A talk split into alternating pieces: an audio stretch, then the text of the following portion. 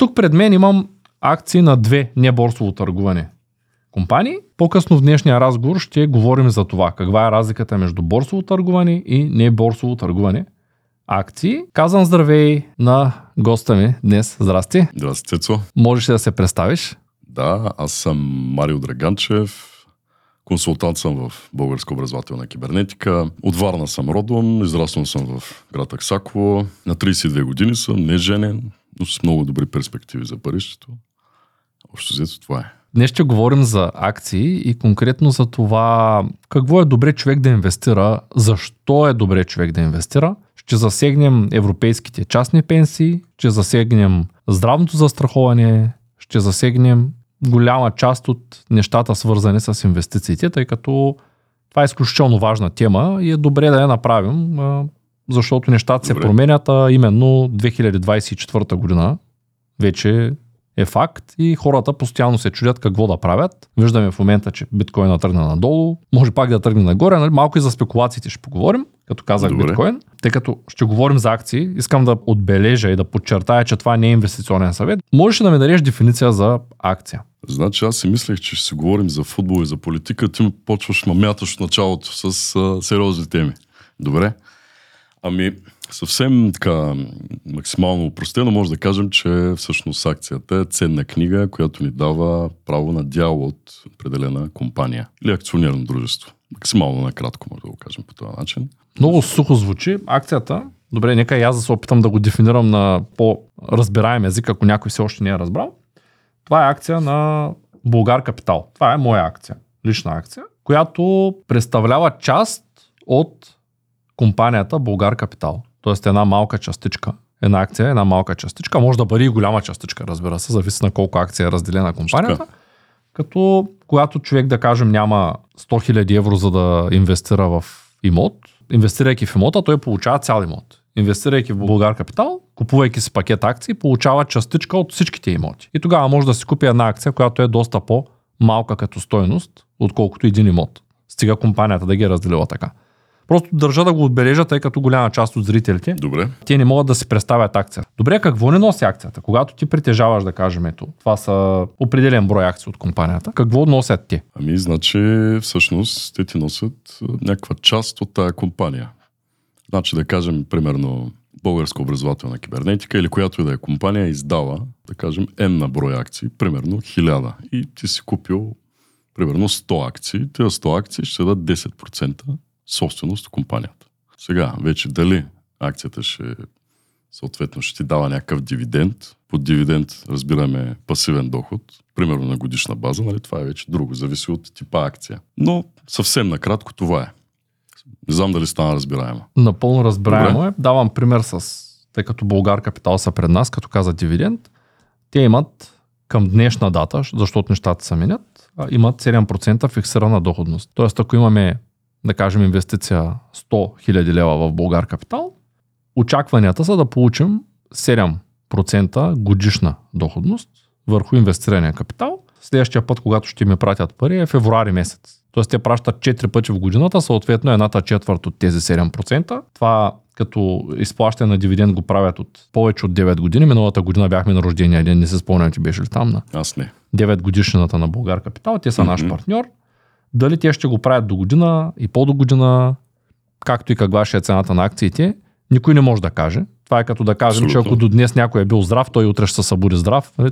Компанията дава дивиденд, откакто аз я знам тази компания, винаги е давала дивиденд, 7%. И отделно има капитализация, тъй като имотите поскъпват, чисто исторически за последните 5 години. За да не объркам сметката с точност до процента, ще кажа, че средногодишната капитализация е около 20% на компанията. Т.е. нараства с 20%, което означава, че ако някой си е купил акции 2017 година на Българ Капитал, то е можел да ги продаде 2022, ако ги е купил за 100 хиляди, е можел да ги продаде грубо за 200 хиляди. Отделно е получил точно тези 5 години, които той е бил собственик на акциите, е получил по 7% на година върху инвестирания капитал. Какво ще рече това? Сега някой ще каже, ами да, ама тези акции кой ще ми ги купи? Компанията, да кажем, предлага в момента обратно изкупуване на акциите на 10% под пазарната цена. Това означава, че ако ние сме ги купили за 100, както е било 2017 и 2022 реално са били 200, е можел по всяко време, след 2022, след като мине този 5 годишен период, да ги изкупи компанията на стоеност 180-10% под реалната търговска цена. А през тези 5 години сме получавали и дивиденд. Това го казвам за хората, които не са наясно. И другото, което искам да подчертая е, че когато, не кажем, има срив в имотите, най-вероятно дивидендите при имотните компании ще се качат, защото найемите се качват, но пък стоеността на акциите ще падне, защото срива на имоти всъщност смъква и капитализацията на компанията, което означава, че тази акция както може да се качи цената, както чисто исторически се случва от както 9 години имотите върват само нагоре. Ако се случи това, което често говорим с Ангел Тодоров и пък цените вземат да падат, то пак акциите ще вземат да губят стоеност, но пък дивидендите ще се увеличат. Така че акцията на пази от една страна от инфлацията, защото това си е парче от реална компания, от друга страна не пази от т.е. не ни пази, ами ни помага, т.е. допълване доходите. И не дава възможност все пак да купим акция, може да се купим за много по-малко пари. Абсолютно, зависи какви цели имаме, нали? това е най-важното. Като... Ще го коментираме. Това. Да, просто реших да засегна дивидендите като дивиденти и капитализацията като капитализация, защото много хора не го да, разбират. Според мен го обясни много добре. Тези акции са не борсово търгуване, както казах. Каква е разликата с борсово търгуване и не борсово търгуване акции? Ами съвсем така на прост език може да го обясним. Всъщност една компания за да реши да излезе на борсата, тя по някакъв начин иска да си направи една така, може да се каже, реклама, за да стане известна на широката общественост. Примерно, ако ти дойдеш при мен и ми кажеш, аз имам компания, предлагам акции и примерно искам да ти продам, да кажем, един пакет от 10 акции. Това си е една частна сделка между нас. Но вече когато компанията излязла на борсата, това вече си е публично. Нали? По този начин от една страна може да се получат спекулации, медиите да коментират по някакъв начин за определена компания, различни журналисти и така нататък. И това много може да повлияе на цената на съответната стоеността на компанията, на стоеността на акциите и така нататък. И може да кажем нещо друго, което също мисля, че е важно. В масовия случай една компания всъщност, за да излезе на, на борсата, тя по-скоро има някакви проблеми. Нали, сега има изключения със сигурност. Компании, примерно, като Apple, Walmart. Нали, това са компании така, с, с огромна капитализация, но в общия случай, както казвам, или една компания не може по някакъв начин да се изплаща заплатите на служителите, има, да кажем, задължения като кредити, които трябва да изплаща и така нататък. Много добър вариант за нея да си набере бързо капитал, това е да излезе на борсата. Това мога да кажа така максимално накратко. Добре. Това, което може би не казваш е всъщност, че купувайки от борсата, ние не знаем от кого купуваме, ние купуваме от посредник. Абсолютно. Което автоматично не помага на компанията. Тоест, когато правим частна сделка през борсата, тогава ние не даваме парите в компанията. А редно би било, когато купуваме акции, да има определена емисия, тази емисия да е пусната за определени неща в тази компания и тогава да са пуснат продажба на акции. Както се случва в Българ Капитал. Решават да вземат един хотел, смятат, че им трябва 2 милиона и половина, правят емисия за 2 милиона и половина, новите акционери влизат, купуват акции на стоеност 2 милиона и половина, то затова е затворено за изкупване обратно, защото може Точно да решат да иззад другия месец и ще объркат сметката на компанията, тя да няма може да се довърши проекта. След което се събира капитала, затваря се емисията, с този капитал се купува хотела, реновира се и се пуска и а, паричният поток компанията се увеличава.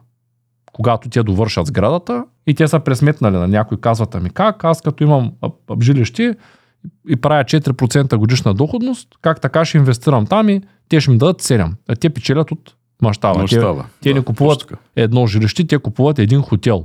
Или купуват една цяла жилищна сграда, която е предварително е сметнато колко апартамента ще има, каква е тяхната средна цена на найем за определения град, в който ще се дава под найем, да речем.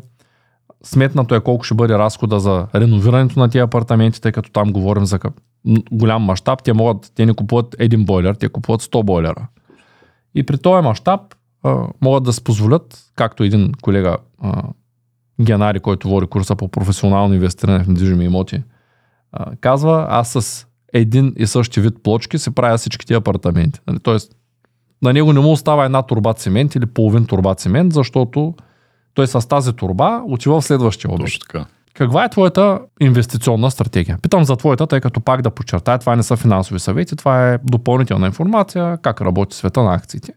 Ами, значи, може би трябва да започна малко по-отдалеч. Може би ще е хубаво да започнем първо с това какво е инвестиция и след това мисля да кажа за, конкретно и за моята стратегия. Добре. Значи в масовия случай много често може да чуем някой примерно да казва отивам да си купя нов лаптоп, нов таблет, ще ходя на, примерно на уроци по испански язик и хората го наричат това инвестиция много често. Или Примерно, купувам криптовалута с цел да я препродам по-скъпо, купувам имот, за да го препродам по-скъпо. Нали, това в случая, така в а, теорията на економиката и на финансите, по-скоро се нарича спекулация или някакъв вид търговия, да кажем, но това не е инвестиция в класическия вариант на инвестирането, както и не е инвестиция да си купиш лаптоп, нали, да го използваш за лична употреба.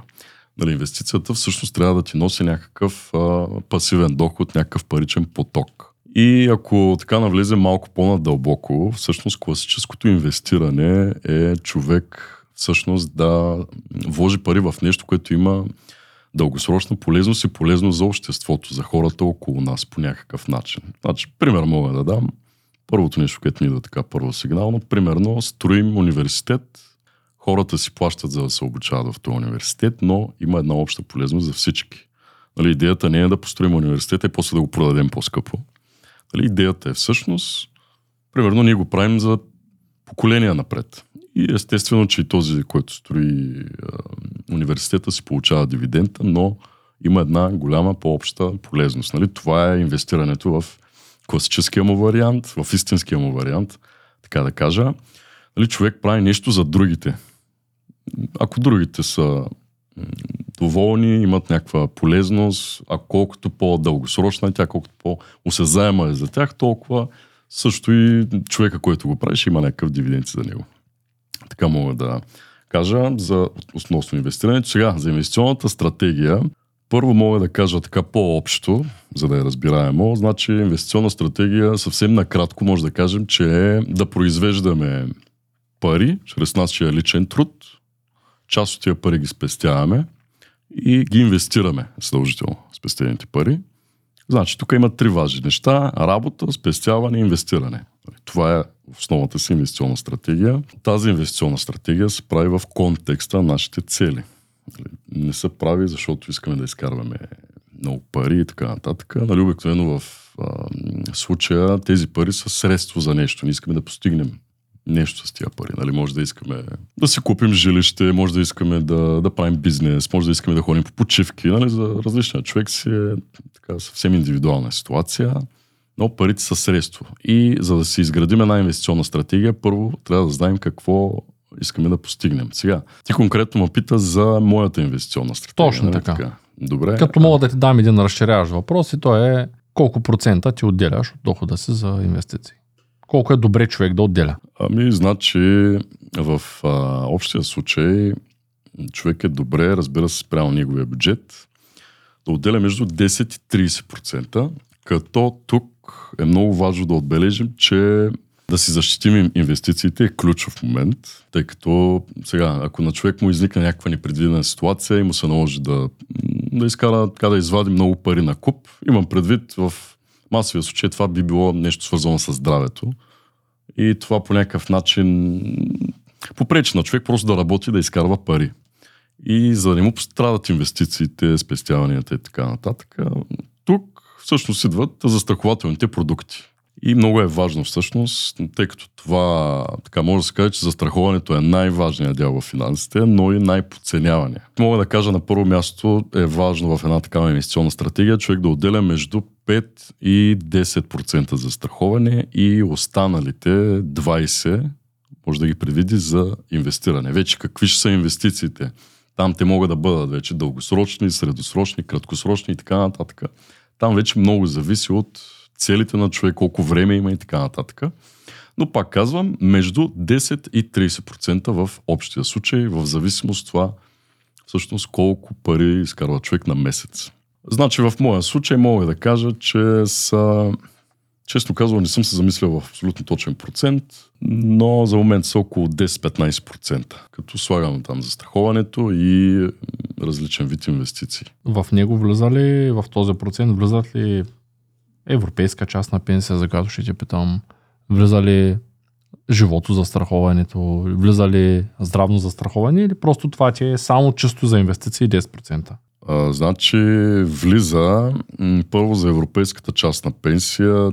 М, говорено е по тази тема, някои от колегите, но а, мога да кажа, че това е вид дългосрочна инвестиция. По принцип, като се върнем така сега на инвестиционната стратегия, ако трябва да засегна на първо място темата за инвестиционния портфейл, казвам го, защото това е важно да го вържем с а, европейската част на пенсия. Всъщност, на първо място, човек като започне да си изгражда инвестиционен портфейл, е така много важно и желателно да започне с дългосрочните инвестиции.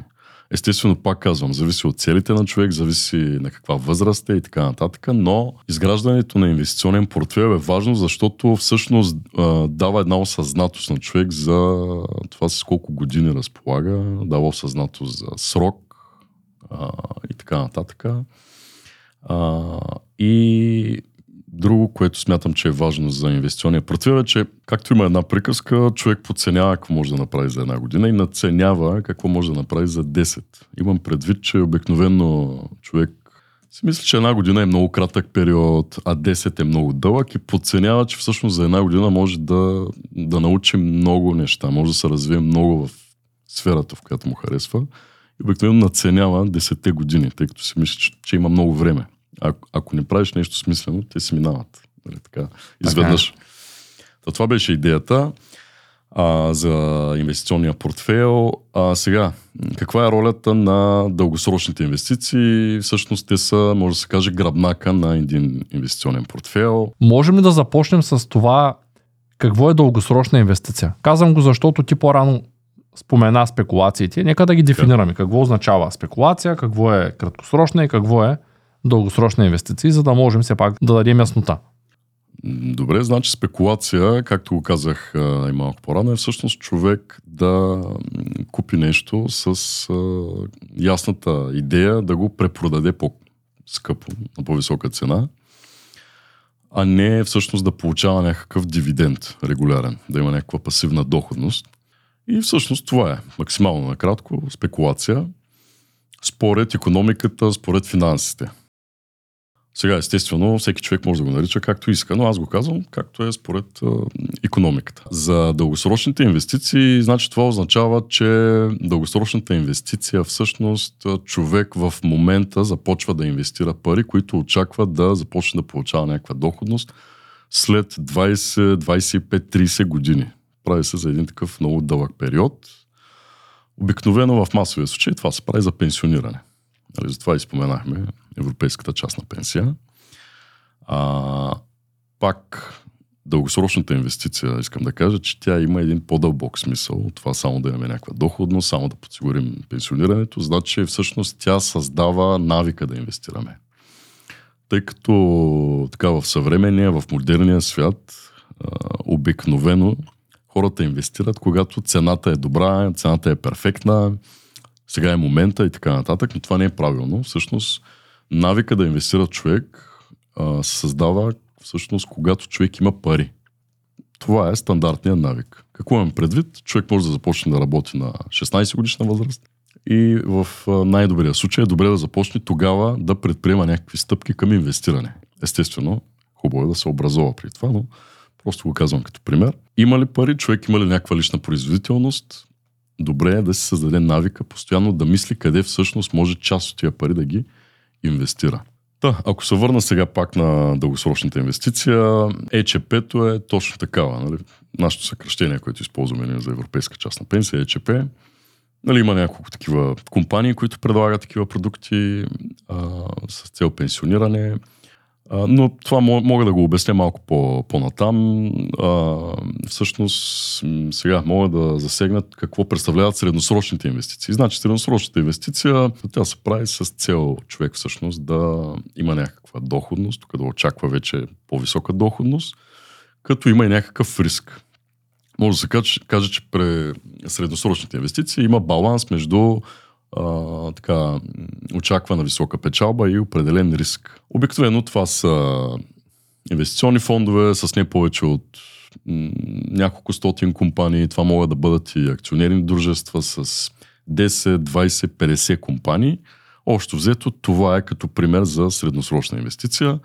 Съответно, а, краткосрочната инвестиция е, може да бъде в общия случай една компания, в която човек инвестира. Съответно, тук а, възможността за печалба е най-голям, но и риска е най-голям. Ако да. компанията фалира. Какъв е периода на краткосрочна инвестиция за теб? Пет години краткосрочно, не? Абсолютно. Около 5 години човек е съвсем нормално от една краткосрочна инвестиция да очаква да започне да получава някакъв дивиденд, примерно между 3, 5, 7 години. Може да сложим и такива граници. Сега вече в средносрочните инвестиции, ако говорим, там вече е 10, 12, 15 години когато може да очакваме. А дългосрочните са там, където ти каза ЕЧП-то, нещо, което започваш даже да получаваш пари, когато се пенсионираш.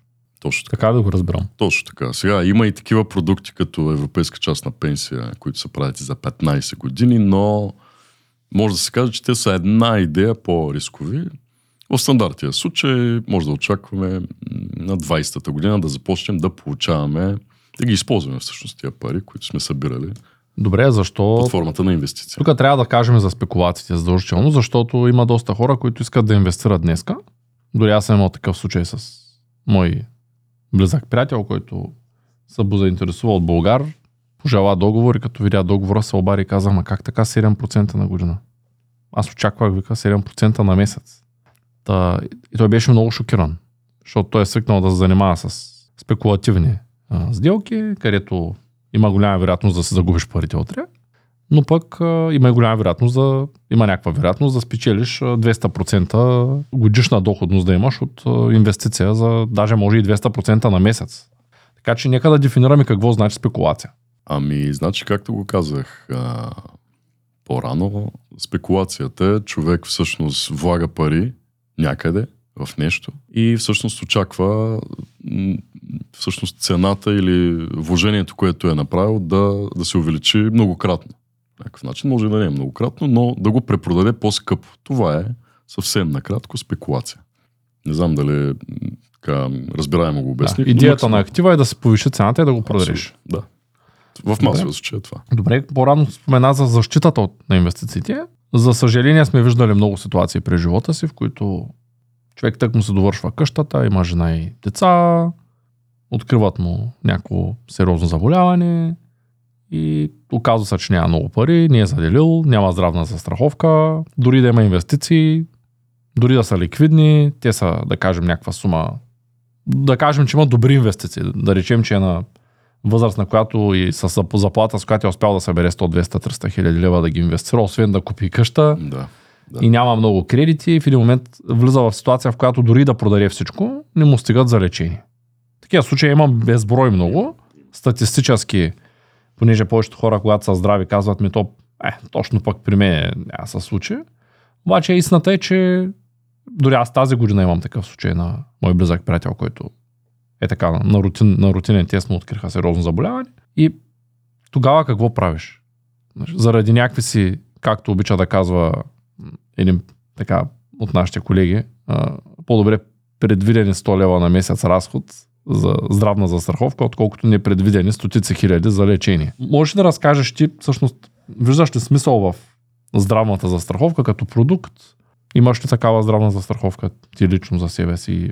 Как ги виждаш? Виждам смисъл. Значи здравната застраховка, конкретно, ако говорим за финансов план, който по някакъв начин се е направил човек, съответно финансовия план задължително включва инвестиции. За да се защитим този финансов план, за да си защитим инвестициите, така наречената крепостна стена на финансовия план е здравната застраховка. Всъщност. Защо?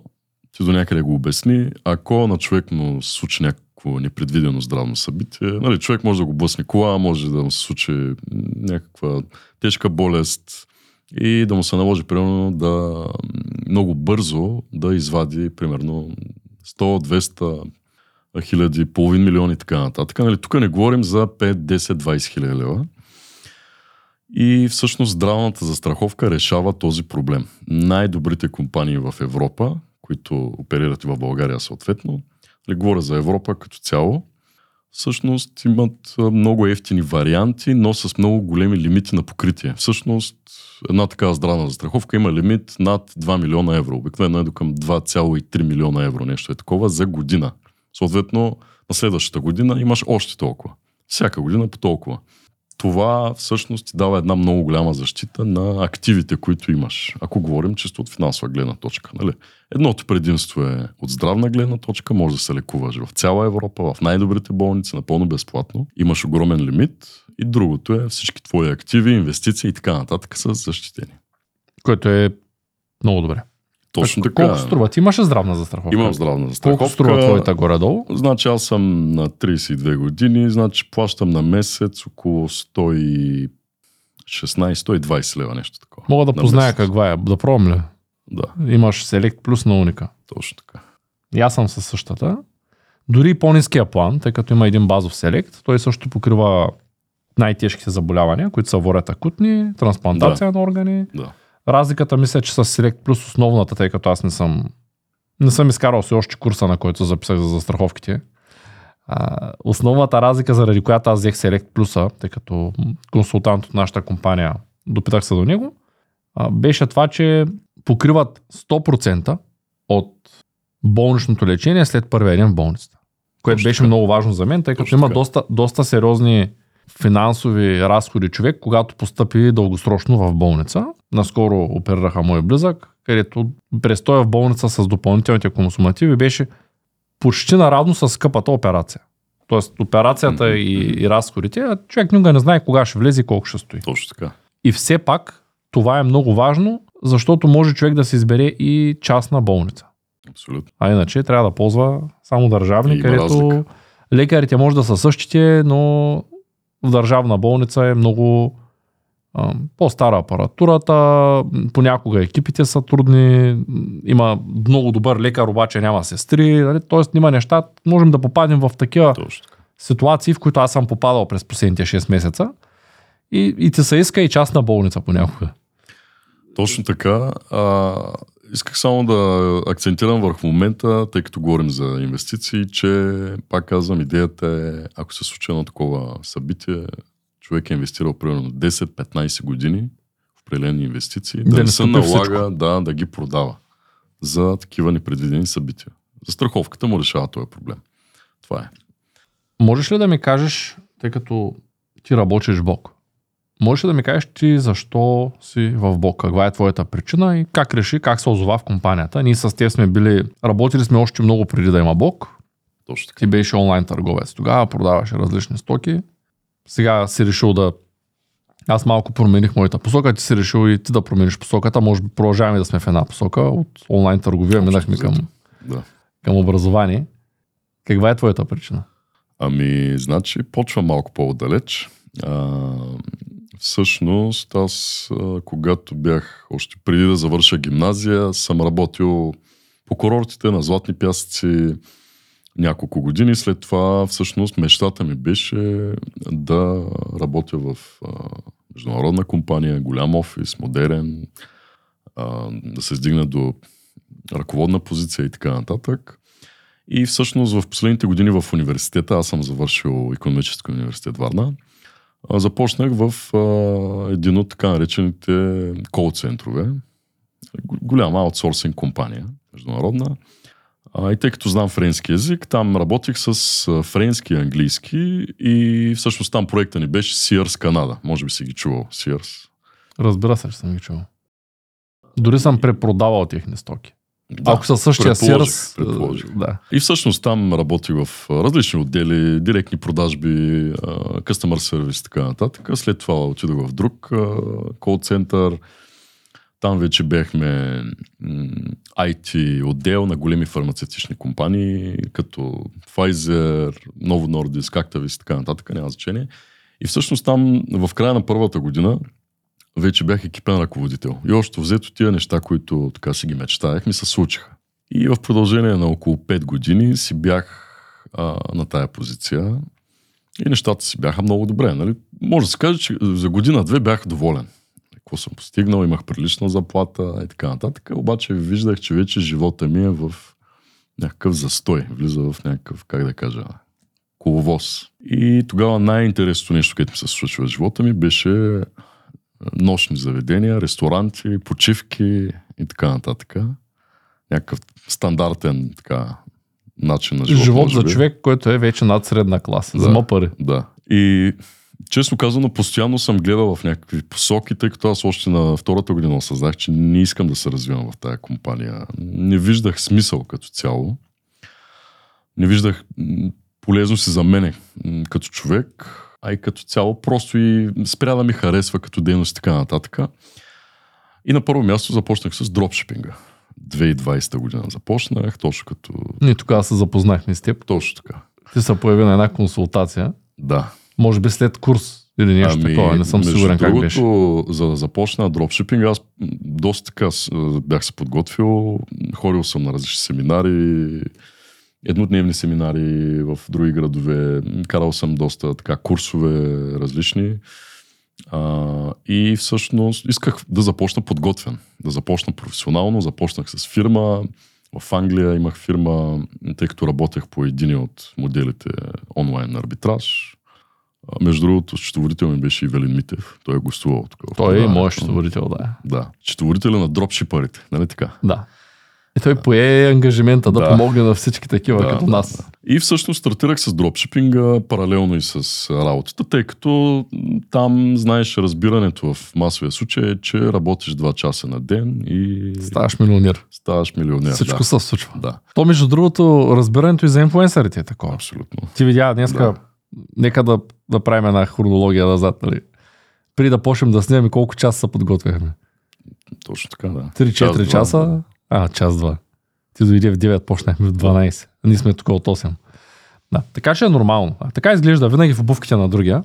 Така е. Така Тоест е. ти си почнал дропшипинга, защото за 2 часа на ден Виж, не само, звучеше ми интересно като дейност, мислех, че така доста ще мога да го развия. И в началото, между другото, стартирах доста успешно, но още на 6-тия месец видях, че това нещо не е за мене. Тъй като там е едно непрестанно цъкане на компютъра, трябва да си там постоянно. Не става на две места да си. Имам предвид, трудно е. Ако човек иска да се занимава с това на 100%, трябва да е там. И в един момент трябва да се направи екип. И всъщност аз а, малко преди да се чуя с тебе, тъй като бяхме правили една консултация по дропшипинг, ти беше ли стартирал тогава? бях стартирал, да. Даже бях, бях вече на година и половина, нещо такова. Ти тогава работеше още в старата фирма, доколкото спомням. М, Точно така. Успоредно работеше и двете. Да, да. И аз вече бях пред дилемата дали да прекратявам дропшипинга или да всъщност да си изградя екип, който да, да го работи. Реално и аз да ги следя. Тогава направихме с тебе, мисля, че една-две консултации, нещо такова беше. Не помня дали са били две, да. Да, беше отдавна, 3 години минаха. Да, да. Така както и да е, в дилема бях и в един момент просто спрях.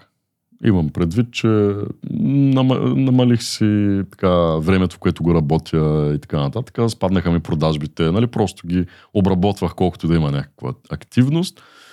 И след това всъщност по линия на твоя канал, тъй като аз го следях, нали, Цветан Радушев подкаст, а, там всъщност разбрах за курса по финансова грамотност.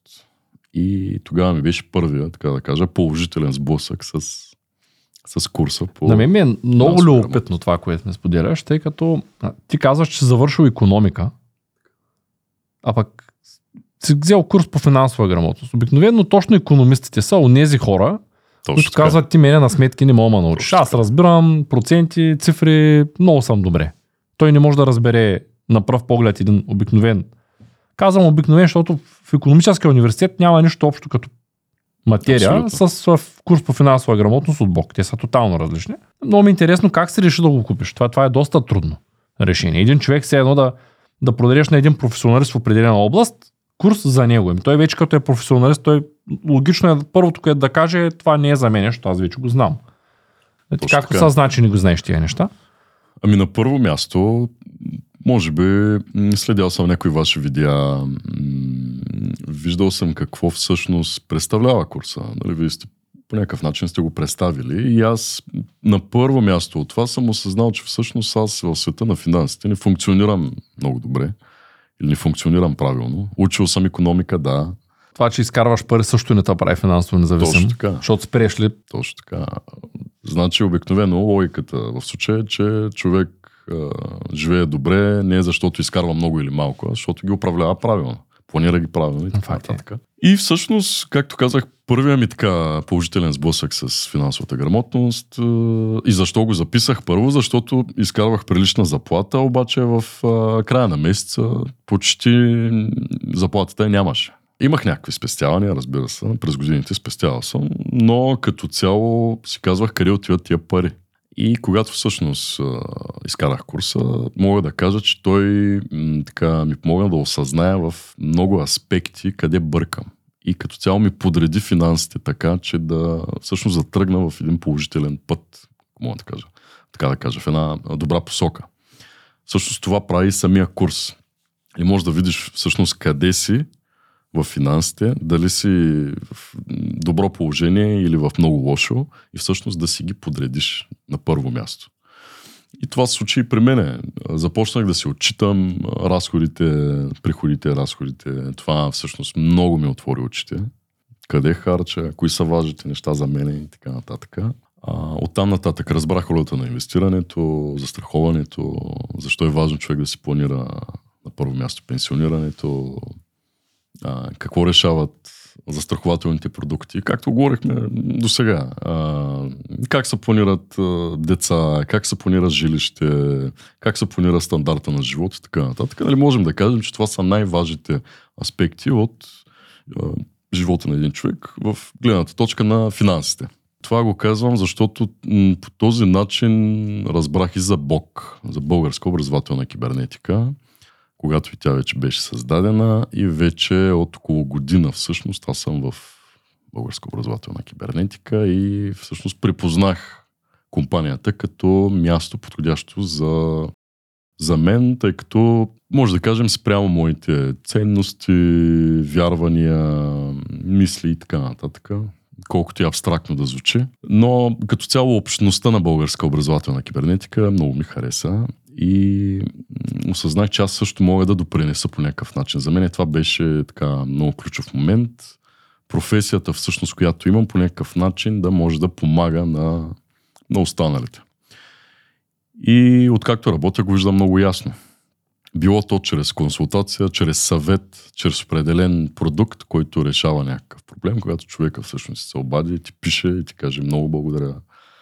Осъзнах това, това ме помогна в тази посока и така нататък. Това си е, как да кажа, най-доброто преживяване. Тъй като преди много рядко ми се е случвало. Това е чудесно. Преди да се задам следващия въпрос, искам да ти разкажа една кратка история. Това лято бях на един плаш. Ще го кажа, тъй като той не е тайна. Иракли. Не знам дали си ходил.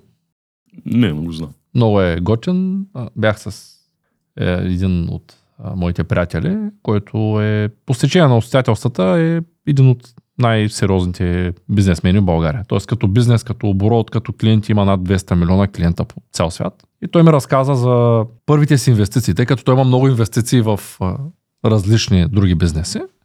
Той ми разказа за първите си инвестиции и ми разказа, че в началото, като е започнал да изкарва пари, не е вярвал в инвестициите. По стечение на обстоятелствата си е купил няколко имота. Това е, да кажем, той сега е на 50 и няколко години. Тия първи инвестиции той ги е направил преди около почти 30, защото е почнал доста млад да работи. Обаче, тъй като не можел да купува само имоти, той не можел да възприеме мисълта, че вече генерира пари, имало едни 100 хиляди тогава долара, защото той е работил в Америка в началото, които ги държал между там, в едно определено място ги е държал. Така. И Под ми каза, примерно под дишека, да. На друго място, но да, с катание. И ми каза, няма да повярваш, след 5 години, защото освен в имоти е инвестирал в други места тогава по него време, каза, след 5 години това, което осъзнах е, че най-грешното място, на което аз мога да държа пари, всъщност са в пари. Там, под дюшека. Точно. Аз имам същия проблем. От години насам държа брой, а, определена сума пари, защото от години насам още не мога да свикна с мисълта, че аз генерирам достатъчно. Но това, което забелязвам е, че всяка година процента на пари в брой намалява. Ако преди 5 години съм държал пари, които бих спестил за генериране за цяла година, в момента имам пари за 2 месеца напред. Нарочно. Защото просто нямам нужда от това да имам свръх излишък, тъй като знам много добре какво се случва с свръх излишъка в дългосрочен план. Точно така. И тъй като това е моят смисъл на инвестирането. Човек да няма свръх първо от една страна той става ленив, ако просто държи едни пари, защото той няма мотивация да работи. Особено ако на много хора мотиватора има парите. И те като имат пари за 10 години напред и що да ни се отворя една бира, ми трябва сега тук да се напълна. Да, абсолютно. И второто е, защото все пак парите са като батерия. Ако имаш твърде много пари, имаш твърде много батерия, от една страна няма какво да дозареждаш, от друга страна пък я губиш, защото инфлацията от другата страна тя изтича, тя се саморазрежда тая батерия. И в тая връзка, какъв е твоя смисъл? Може би аз съм отговорил на въпроса, който задавам вечно. Какъв е твоя смисъл да инвестираш? Ако поема от темата, която ти започна, значи много е важно всъщност човек да се създаде навика, както казах по-рано. Не човек да инвестира, когато е най-благоприятно, когато цената е най-добра, когато момента е перфектния, а всъщност да си създаде този навик. Нали? Естествено, както и ти каза, на теб може би още е трудно да свикнеш с тая мисъл, че парите трябва да си ги инвестираш постоянно. Имам предвид, че както каза, държиш все по-малко пари в брой. Нали, опитваш се да са все по-малко и все по-малко, всичко друго да отива в инвестиции. Аз свиквам с една друга мисъл, че мога по всяко време да генерирам достатъчно. Точно това така, е защото, един момент и две този момент. Точно така, точно така. Защото предварително си инвестирал. Създал си бизнес и така нататък. Та исках да кажа, че за това е важен навика човек да се научи да инвестира. По този начин той автоматично избягва инфлацията. Дали е малка, дали е голяма, без значение когато има спестени пари, той винаги постоянно мисли къде всъщност може да ги вложи спрямо неговите цели, разбира се. Нали? Винаги прави акцент върху целите на човека. Нали? Няма, как да кажа, добра или лоша инвестиция, универсална.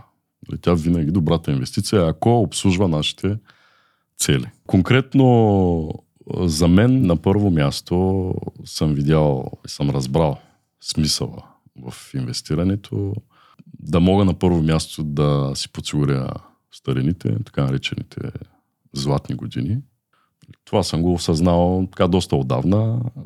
Мога да направя малка вметка. Примерно в, в немския свят, нали, много добре знаем там, швейцарци, немци, австрийци, баба и дядо от Германия, как идват на златни пясъци и по нашите курорти два-три пъти в годината. Нали, това не е защото имат някаква огромна заплата, пенсия всъщност, защото там културата е такава. Още от много ранна млада, младежка възраст те всъщност започват да а, всъщност да се обвързва с такива продукти, като европейска част на пенсия. Мислят за стареници. Те това си го имат от много-много години като култура. Поради една или друга причина, тая култура в България няма. Нали, тук е имало комунизъм до 89-та година и така нататък а, един вид информационна завеса, може да го кажем, и поради една или друга причина тази култура все още в България е много слаба. Затварям скобата. Това е едната от причините аз да започна на първо място да инвестирам. Друга причина е всъщност когато съм открил компания, която отговаря на критериите, които имам аз за разпознаване на една добра инвестиция за мен в контекста на моите цели и а, решението да направя стъпки в посока на различни инвестиции е, че всъщност те изпълняват моите цели по някакъв начин. Било то дългосрочен, в средносрочен, в краткосрочен план и така нататък. Тук мога да вметна, че също е важно, когато инвестираме в определена компания, било то акционерно дружество или единична компания, на първо място е важна дългосрочната полезност. Това сме го казвали много пъти, мисля различни колеги, но аз също вярвам в това, че когато има една дългосрочна полезност за всички, за обществото и така нататък, това така по някакъв начин ни намалява риска тази компания да фалира или в, в течение на времето, да кажем, индустрията да изчезне и така нататък. Друго, което е важно, разбира се, е важно кой управлява компанията. Това е ключов момент. Нали, на първо място може да кажем, че полезността, която тя носи, но и е важно кой я управлява и каква е мисията на компанията. Нали, да не е само да изкарва пари. Да има, така да кажем, един алтруистичен аспект, примерно. Хората, които са вътре, по някакъв начин да се е създали за едно по, една по-виша цел, едно по-общо добро. По някакъв начин да има радикална промяна за обществото, за хората, които са част от нея и така нататък. Това всъщност ме е карало да инвестирам. Не знам дали го обясних. Така. Това е изключително добро. добро обяснение. Можеш ли да ме споделиш малко повече за инвестиционния портфел, който имаш и логиката зад него? Може да разкажеш как е разпределен процентно. Честно да ти кажа, като абсолютно точен процент не съм го смятал. Общо, почти така долу го знам, както ти казах в началото. Сега различните инвестиции, които така съм направил в различни посоки. А, може да се каже, че в посока на средносрочно инвестиране, може би процента е най-голям. Може би около 5%, тъй като аз ти казах, общо е около 15% от месечния ми доход, инвестиционния портфел. Значи от тези 15% може да кажем, че примерно 5 до 7 са за една средносрочна инвестиция малко по-малък процент е за дългосрочна такава. Съответно, направил съм си европейска част на пенсия, за да мога по някакъв начин да си подсигуря старините. Аз всъщност съм го сключил този договор за 30 години.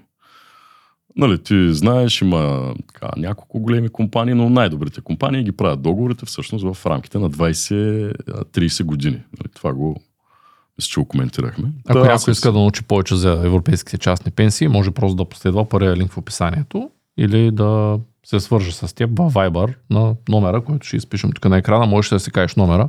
0898 582 182. Може да му разкажеш малко повече за...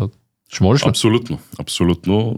Който иска по някакъв начин да се консултира с мен, да научи малко за тези продукти, драго сърце, можем да се чуем. Та иска да кажа, че аз съм сключил договор за 30 години в посока на европейска частна пенсия. Имаме една така доста по-малка инвестиция в друга компания, която подкрепям. А, и разбира се, тук мога да включа и застрахователните продукти, които съм преценил, че за мен е важно да ги имам за защита. Така мога да ти отговоря. Сега, а, относно инвестицията с кредит, а, когато коментираме това понятие, на първо място ми изниква така първосигнално, че инвестицията с кредит всъщност е по някакъв начин издръпваме бъдещето към нас. Това е същото като, примерно, да си купиш телевизор на изплащане. С малката разлика, че телевизора едва ли ще донесе пари някой ден, Точно така. само ще е поевтиня. Точно така. Идеята е, че всъщност вместо да спестяваш 6 месеца за телевизор, купуваш си го в момента, теглиш кредит, купуваш си го на момента и издърпваш тези си 6 месеца сега, за да можеш да гледаш. И го гледаш 6 месеца. Телевизия. Иначе да. финала ще свърши. Да можеш да гледаш Реал Мадрид, както прави примерно колегата Владо Ников, може би, той сега не гледа, предполагам. Та в инвестирането е по същия начин. Да кажем, че искаш да инвестираш 100 000 лева, но ги нямаш в момента и ти се налага да ги събираш 10 години всъщност на момента, когато изтеглиш кредит, придобиеш тези си 100 000 лева, може да се възползваш от потенциала на инвестицията сега. Тъй като ако искаш да инвестираш в една компания, примерно, която има акция, една акция за примерно за 500 лева, след 10 години тази акция може да е станала 5000 лева. И всъщност така ще изгубиш потенциала на инвестицията, трябва 10 години да чакаш, така нататък. И чрез кредита се решаваш този проблем, но тук има един важен момент. Човек естествено трябва много добре да се информира по темата, да се образова, да знае какво прави и, и тогава евентуално да предприема мерки в, в тази посока. Нещо друго, което е важно, което ми идва на ум е всъщност човек много добре да предвиди, че ще може да изплаща съответно кредита. Тъй като в масовия случай банките изискват още на следващия месец да започнеш да си изплащаш а, този кредит. И ти трябва много добре да предвидиш дали по някакъв начин инвестицията има дивиденд, дали този дивиденд ще ти покрива вноската или пък ти можеш. Нали? Тук вече пак казвам, много зависи от целите на човека, от ситуацията на човека и така нататък. Има и различни механизми, разбира се, за инвестиция с кредит. А, и общо взето е това максимално на кратко. Добре, благодаря. Как да победим инфлацията чрез инвестиция? Аз вече го казах. Когато инвестираме в активи, в компании или фондове, които всъщност, ако е фонд, компаниите в този фонд да са с дългосрочна полезност. Неща, които следващите 20, 30, 50 години ще ги има и всъщност ще има една осезаема полезност за хората. Имам предвид, може да са компании, които са свързани с полезни изкопаеми, с а, машиностроене, а, фармацевтична индустрия и така нататък. Все неща, които човечество всъщност ще се нуждае от тях. Когато говорим за фонд, ако е за конкретна компания, пак казвам, компанията да а, е направена така, че да има една дългосрочна полезност за хората. Рисковано ли е инвестирането? При да отговориш на този въпрос, нека помолим зрителите да ударят един палец нагоре, да ударят към банката, ако са харесали това видео, палец надолу, ако не са го харесали. Аз мисля, че го махнаха. Ако нямате палец надолу, споделете клипа или напишете коментар, който ни така изразява вашето недоволство, да речем. Инвестиция ли ще бъде, ако се абонират за канала? Да, определено. Добре. Инвестирайте в нашия канал и се абонирайте и напишете един коментар, за да може да достигне до други хора, които също да инвестират в канала. Та, да се върне на въпроса, рисковано ли е да инвестира човек? Рисковано е, ако не е подготвен. Това мога да кажа. Може да се каже, че риска е обратно пропорционален на знанията. Колкото по-неинформиран си, необразован в тази сфера, толкова е по-голям и риска. Съответно и обратното. Така че идеята пак е да кажем, че много е важно човек да отдели едно лично време и да се образова по темата. Как? Всеки може да си реши. Дали ще е чрез книги, дали ще е чрез а, курсове, ментори и така нататък. Всеки според неговата ситуация, но на първо място е важно човек да се образова. Каква е ролята на продуктивността в цялата тази история? Ти, между другото, си ми обещал акции на Българ, защото приех да снимам този подкаст. Ще го обсъдим. Добре. После. Ролята на продуктивността, мога да кажа, ако пак започна малко по-отдалеч, че всъщност на първо място човек за да инвестира трябва да изкарва пари. Трябва да има някаква професия, било то бизнес или чрез някаква наемна работа. И всъщност, когато човек има тази професия, генерира паричен поток, част който инвестира, всъщност да кажем, че човек инвестира примерно 20% от, или 30% от своя доход. Примерно а, затова е мит, че ако изкарваме малко пари, не можем да инвестираме. Напротив. А, но това ще го засегна малко по-натам. Когато човек е предприел стъпки в най-важните аспекти от живота, примерно е подсигурил пенсионирането, подсигурил си е а, примерно здравето в някакъв аспект и така нататък, той вижда всъщност колко пари му отиват за, за тези продукти. Примерно европейска част на пенсия си е направил, направил се е здравна застраховка, живот страховка и така нататък обаче вижда, че всъщност иска да си повиши стандарта на живот по някакъв начин, иска да направи инвестиции в друга посока, той вече автоматично започва да мисли как да бъде по-продуктивен. Как да изкара повече пари, за да може да инвестира в инвестициите, които иска да си повиши стандарта на живот и така нататък. Тук има и друг аспект. Зависи вече какви качества има, какви умения има, дали може по някакъв начин да се издига в своята професия, която има да кажем, ако е наимен работник, да се изкачи в иерархията на фирмата, или ако вече се налага радикално да направи промяна, да смени индустрията, да смени дейността, ако трябва и така. Нали? Това вече зависи от ситуацията на човек, от целите, от плановете му и така нататък. Нещата са много свързани всъщност в финансите има логическа последователност между нещата и затова е важно всъщност човек да, да се образова в темата. За да може да планира правилно нещата, да не се лута как години на брой без ясна посока.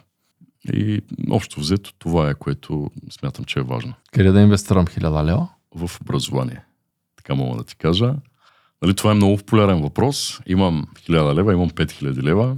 Къде да ги вложа? На първо място човек да се образова и в последствие да ги инвестира там в тези инвестиции, които отговарят на неговите цели.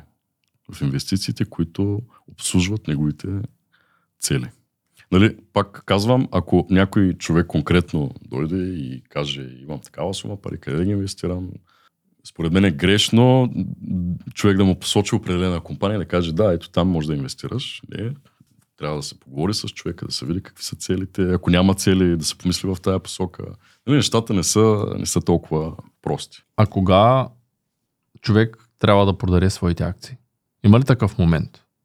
Това, което мога да кажа, то ще се препокри с нещата, които говорих по-рано. Значи, ако човек е инвестирал в компания, примерно, която има много така осезаема полезност за всички, дългосрочна полезност. В времена с висока инфлация, такава компания, всъщност стоиността и ще расте още, тъй като тя когато... Давайки полезност, се да, пари. Точно така, да. Примерно в такъв момент по-скоро не е окей да човек да се продава акциите, да кажем. Но пак казвам, зависи от ситуацията. Какво според теб е най-важното нещо, което трябва да запомнят нашите зрители, ако трябва да запомнят само едно нещо от днешния подкаст? Какъв е извода? Можеш ли да го синтезираш ти? Обикновено това е моя задача, но прехвърлям ти тази отговорност. Все пак трябва да си изкараш акциите. Че вярата в Бог е много важна. Така шеговито отговарям. А, значи, ако мога да синтезирам, ключа е подготовката. Хората, ако искат да инвестират, да отделят време, да се образоват и да се подготвят в сферата, преди да инвестират.